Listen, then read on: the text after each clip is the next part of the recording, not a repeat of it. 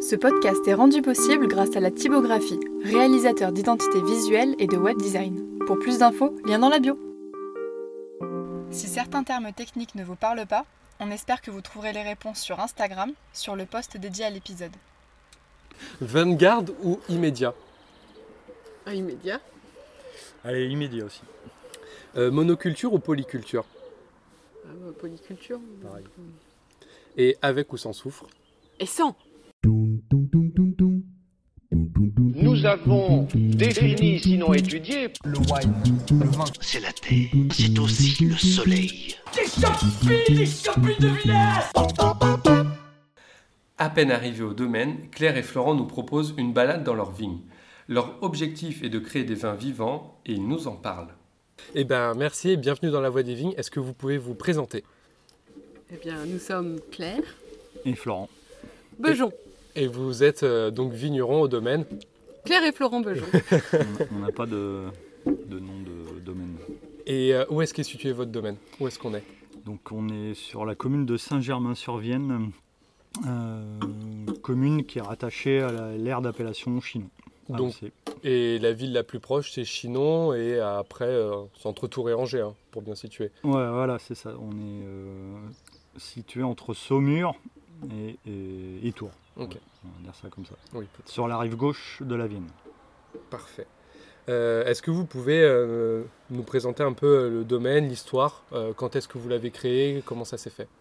En fait, eh bien, c'est, on, nous sommes la première génération. On, est, on a construit le domaine pierre par pierre. Depuis, alors, sur les, les parcelles qu'on, qu'on travaille aujourd'hui, donc c'est sur de- depuis 2015. Ok. Euh, 2015, on a commencé avec à peu près euh, oui, un hectare et demi. Et aujourd'hui, on a 5 hectares et demi avec un, un hectare de plantation pour euh, aller vite. Euh, et là-dedans, il y a 4 hectares 7, c'est ça? Oui. Euh, De cabernet franc, principalement. Et euh, le reste en chenin. Ok. Voilà. Et vous êtes que tous les deux à travailler dessus, mais euh, il n'y a que toi, Claire, qui est en- à plein temps. Pour l'instant. Pour l'instant. Ouais. Euh, moi, depuis euh, trois ans, après une carrière euh, professionnelle un peu euh, variée. Et puis, euh, Flo arrive dans 15 jours sur le domaine euh, à temps complet. Après, on sera tous les deux. Ça va pouvoir situer le, le moment où vous avez enregistré le, le- le podcast. Et quel parcours vous avez tous les deux? Quelle formation vous avez fait et comment vous en êtes arrivés à vouloir faire du vin? Alors, formation de Claire, ouais, c'est. Moi, j'ai fait un BP REA il y a 10 ans. Ok. J'ai fait mon stage chez euh, bon, Pierre Breton dans un premier temps et puis après Patrick Corbino. Et voilà. C'était pour me la péter, je raconterai pas le reste. Et euh, donc, moi, j'ai fait un BTS euh, commerce des vins à Libourne. Voilà. Et, mais j'ai surtout une carrière en fait de metteur en bouteille, de prestation de service, de mise en bouteille chez le vigneron. Chez euh, un metteur en bouteille bien connu de la région Val-de-Loire.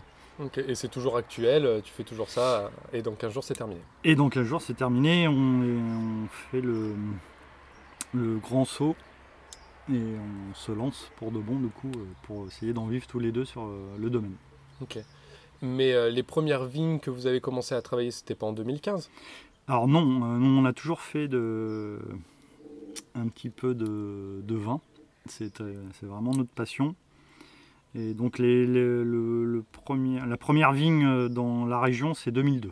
Ok, donc la première paire posée pour le vin 2002 Ouais. et 2015, vous avez commencé à produire un peu plus? Pourquoi à, vous avez à parlé de penser que peut-être euh, on pourrait euh, un jour euh, en vivre en vivre.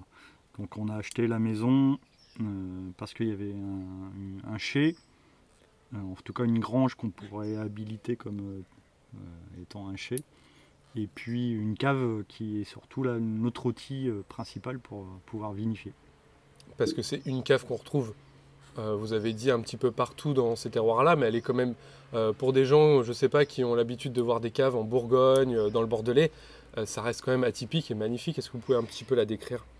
Oui, bah c'est une cave assez typique effectivement de la région. C'est euh, une cave, une petite cave troglodyte hein, malgré tout par rapport à ce qu'on peut voir chez des, Dans le secteur. dans le secteur, mais qui correspond en tout cas à la taille du domaine. Euh, et ouais, c'est un patrimoine exceptionnel qu'il faut vraiment mettre en avant et puis qu'on on pense vraiment que c'est un outil indispensable pour faire le, le style de vin qu'on veut produire. Et euh, tout à l'heure, vous nous avez parlé des cépages que vous avez, donc le chenin, le cabernet franc, Oui. mais pas forcément sur quel euh, type de sol il reposait. C'est vrai. Donc euh, le, bon, alors c'est des, c'est des terroirs assez classiques de, euh, de Chinon, hein, mais quand même. Donc, euh, rive gauche de la Vienne, c'est des, des- historiquement c'est des très très beaux terroirs à, à Chenin. Et argile à silex sur le, sur le calcaire. Donc ça c'est, pour deux, trois cuvées, celle du blanc aussi, c'est vraiment le terroir euh, qui caractérise les vins qu'on, élabore. Et puis après, on a 2 hectares sur euh, Beaumont. Euh, Beaumont environ, c'est à la rive droite donc, de la Vienne là. Et là, on est sur des terroirs un petit peu différents, avec des, beaucoup de sable éolien. Et puis dégradation du calcaire jaune, là, milliards. Donne des, des vins beaucoup plus immédiats, beaucoup plus euh, chauds.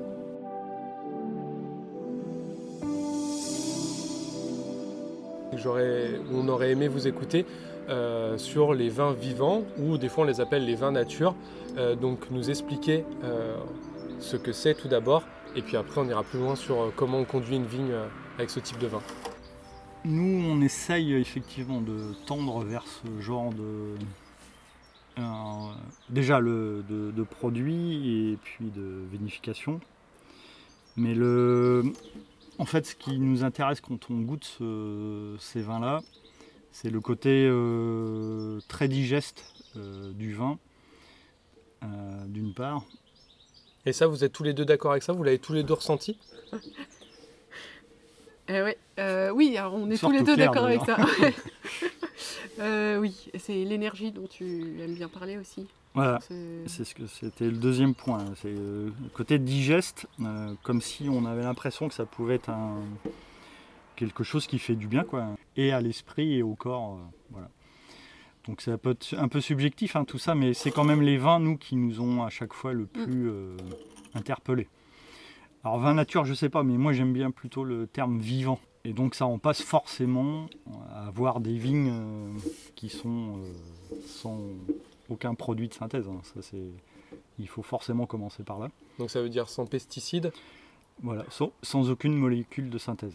Donc euh, comment on travaille euh, des, des vignes sans ces molécules-là? Quel outil ou quel produit vous avez euh, vous- À disposition. Voilà. Alors, euh, en, viticulture classique, c'est euh, euh, du coup c'est travail du sol hein, pour euh, désherber mécaniquement. Et ensuite,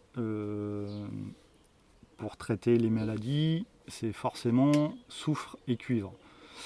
Alors, je sais que le cuivre, ça peut faire objet de, de débat. Euh, mais utilisé à des doses quand même assez faibles, on peut arriver à, à obtenir des raisins et, des rendements quand même assez euh, intéressants. Ah, et vient s'ajouter à cela euh, tout- toute la partie biodynamie et tisane de plantes qui aident du coup à diminuer justement ces doses de cuivre. Alors est-ce qu'on pourrait dire que les vins vivants sont le prolongement des vins biodynamiques? Euh, je ne sais pas si on peut dire ça, parce qu'il peut y avoir des vins biodynamiques qui ne sont pas vivants. Et moi, je disais ça dans le sens où il faut avoir un raisin déjà le plus sain possible et le plus naturellement possible. Pour ensuite arriver à avoir quelque chose en cave qui euh, correspond à ce qu'on attend par rapport à ce que je disais avant. Un, un vin avec beaucoup de digestibilité et d'énergie. Donc l'idée c'est de produire des vins qui arrivent le plus sain possible sans produits... euh, Les raisins, oui. Des raisins, euh, pardon. oui.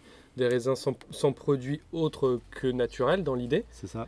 Et une fois qu'ils arrivent en cave, qu'est-ce qui se passe? Ah bah, justement, c'est le, on ne fait qu'accompagner justement le. Il faut intervenir le moins possible. Euh, en ce qui nous concerne, on intervient le moins possible. Euh, quand on a la chance d'avoir déjà un cépage un terroir, il reste le, le geste, la main. Et la main ne fait qu'accompagner en ce qui nous concerne dans la cave. Nous, la main, elle intervient le, plus possible dans la, vigne, encore une fois. Pour nous, le raisin, il se fait dans la vigne. Et en cave, en fait, euh, on, essaye de comprendre la transformation du mou en vin, mais en intervenant le moins possible. Donc, euh, je sais pas si je dois rentrer. Si, ouais, un exemple, Et- parce que Alors- faire la comparaison de quelqu'un qui intervient et qui n'intervient pas, comment ça s'explique Bah, chez ça, vous? ça peut être euh, par exemple des remontages. euh, quand on arrive euh, au vendange, on peut homogénéiser la cuve et puis ensuite faire des remontages pour extraire matière colorante, tanin, etc.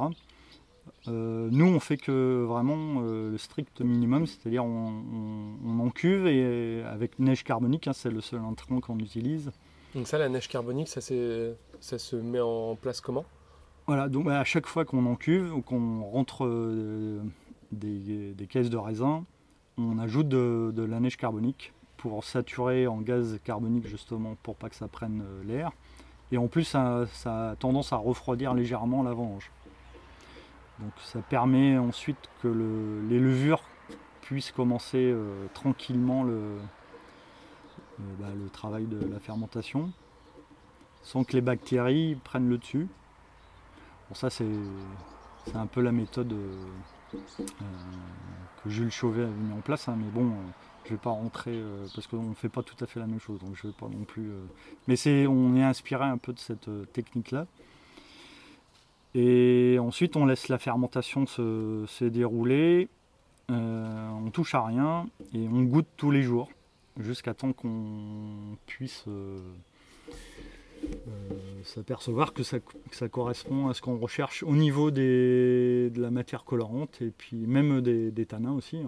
Mais le but étant, encore une fois, c'est que de ne pas extraire du tout, parce que nous, on est à grappe entière, 100% euh, de matière végétale, et qu'on puisse rester sur le fruit. Et une fois qu'on a décidé que ça correspondait à ce qu'on voulait, on décuve, on presse, on assemble goutte et presse, et tout se passe après en cave, dans la fameuse cave voilà, qui nous paraît euh, extrêmement indispensable. Et Et, et les fermentations se poursuivent comme un blanc après dans les contenants qu'on a barrique euh, 600 litres et puis jarre en grès. quelles sont les limites euh, à faire ces styles de vin-là? Est-ce que vous êtes confronté à des problèmes euh, euh, plus, plus rapidement? Est-ce que vous avez des vins qui ont des piqûres plus rapidement? Comment ce, comment ce contrôle-là, vu Oui, que c'est bah, des- sûr que là on prend en fait le, le maximum de risques. Euh, donc on fait pas trop les malins. hein. Jusqu'à maintenant tout s'est bien passé. On fait pas de pied de cuve, mais si un jour on doit en faire, effectivement on le fera pour lancer plus rapidement les fermentations. Euh, ce qu'on veut, c'est que les, c'est que le, enfin, on espère en tout cas que le travail qu'on a accompli dans la vigne, euh, les levures l'aient bien compris et qu'elles prennent le relais, quoi. Mais effectivement, c'est là où on prend tous les risques, hein, sans souffle, grappe entière, euh, sans trop refroidir. Enfin, le- nous, le, la température, on la contrôle sans la contrôler, mais c'est la grange est ouverte plein nord et c'est le seul moyen de. Pour l'instant, ça fonctionne bien parce que ça dépasse jamais 20 degrés. Donc, euh, c'est plutôt pas mal ça. Et donc ça veut dire que dans les bouteilles qu'on peut boire chez vous, Oui. euh, il n'y a que du raisin et du raisin. Vous n'ajoutez aucun autre produit à part la neige carbonique. À part le gaz carbonique. ouais. Ok. Donc ça veut qu'on dire qu'on peut utiliser aussi pour le- les soutirages, lorsqu'on remonte les vins de la cave pour les mettre en masse, et aussi pour la mise en bouteille. Et alors, est-ce qu'un vin euh, vivant ou un vin nature est forcément sans soufre Euh, Parce que ça reste, euh, des fois, on parle de, de vin nature, des fois certains mettent un petit peu de soufre à la mise, ça reste un petit peu flou des fois.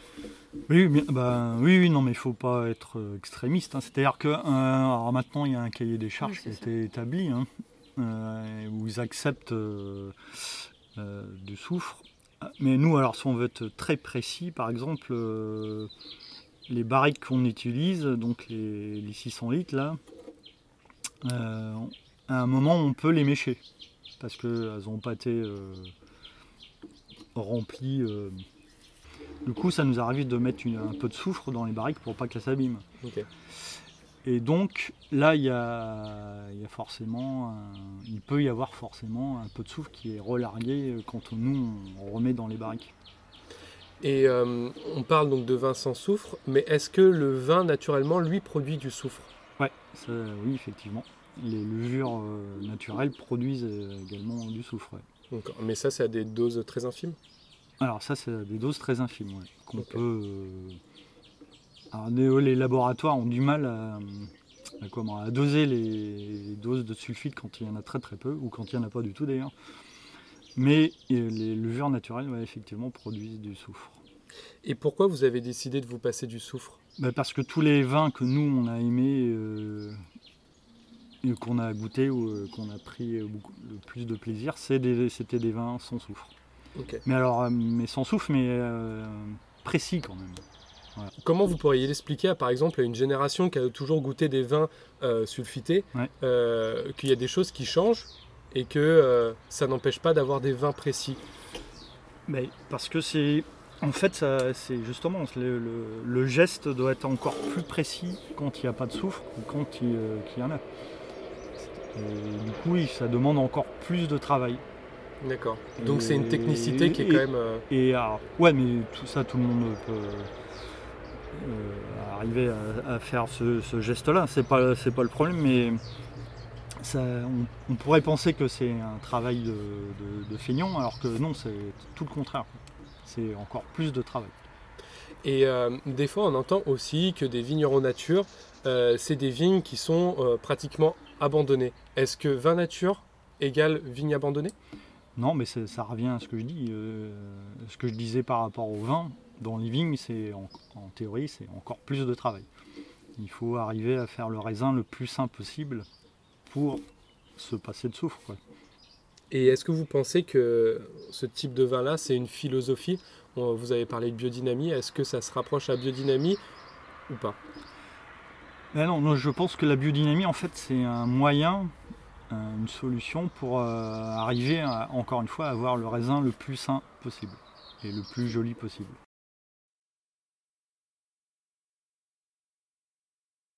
Et bien maintenant, est-ce que vous pouvez nous présenter vos vins? Cuvée de chenin qui s'appelle les gruches. Donc les gruches en fait c'est euh, assemblage de, allez, on va dire trois petites parcelles différentes sur des argiles à silex sur la rive gauche de la Vienne. hein. L'âge des vignes euh, varie en- entre 25 ans et allez, 70 ans. Et tout ça, c'est assemblé. Ok. Euh, pressoir vertical. Euh, le blanc, c'est un métier de feignant. hein. Je dis Ah, ça pour, bien. Pour tous ceux qui font du blanc. pour tous ceux qui font du blanc. On presse et ça va directement dans les. Et après, les rouges. Après, Euh, 4 cuvées de Cabernet Franc. Au cadastre, ça- enfin, la cuvée s'appelle le pain perdu, c'est le nom de la parcelle au cadastre. Donc là, des vignes qui ont euh, 45 ans. Oui. C'est ça. hein. C'est plutôt des jolis terroirs hein, sur des, des, des calcaires jaunes. Euh, ensuite, sur, on- quand on continue les cabernets sur la, la rive gauche de la Vienne, Picrocole, sur la commune de Lernay. Des vignes qui ont à peu près 35 ans sur des argiles à silex et des argiles très lourdes. Et l'autre cuvée Saint-Germain. Donc ça, c'est des vignes qui sont un peu plus âgées, 50 ans. Argile à silex aussi. Et sur des argiles beaucoup plus légères, avec une proportion de limon plus importante. Voilà. Et j'ai oublié. les. Les Bournais, voilà, ça c'est Bournais. Alors c'est sur la commune de Ligré, un hectare qui est euh, tout seul isolé euh, euh, dans les champs. Alors Bournais, ça désigne argilo-calcaire hein, avec forte proportion d'argile. Et dans cette parcelle-là, on a, on a l'intention de, enfin, on a déjà d'ailleurs complanté avec du pinot de Nice. Et c'est des vignes qui ont 50 ans de moyenne d'âge. Euh, voilà. Et vous êtes euh, en appellation chinon? Alors non, on est en appellation vin de France. Euh, Et pourquoi cette... bah, en fait, on fait des vins un peu particuliers. hein. On a été refusé pour la- la- l'appellation en 2016. Nous, on laisse beaucoup de gaz carbonique dans les vins, et ça, c'est déjà assez rédhibitoire hein, pour le- la dégustation au label. Du coup, on n'a pas euh, essayé de rechercher à représenter les, les vins pour l'AOC. Euh, Voilà. Euh, a priori, euh, commercialement, ça ne pose pas de soucis pour les clients. C'est peut-être mieux même.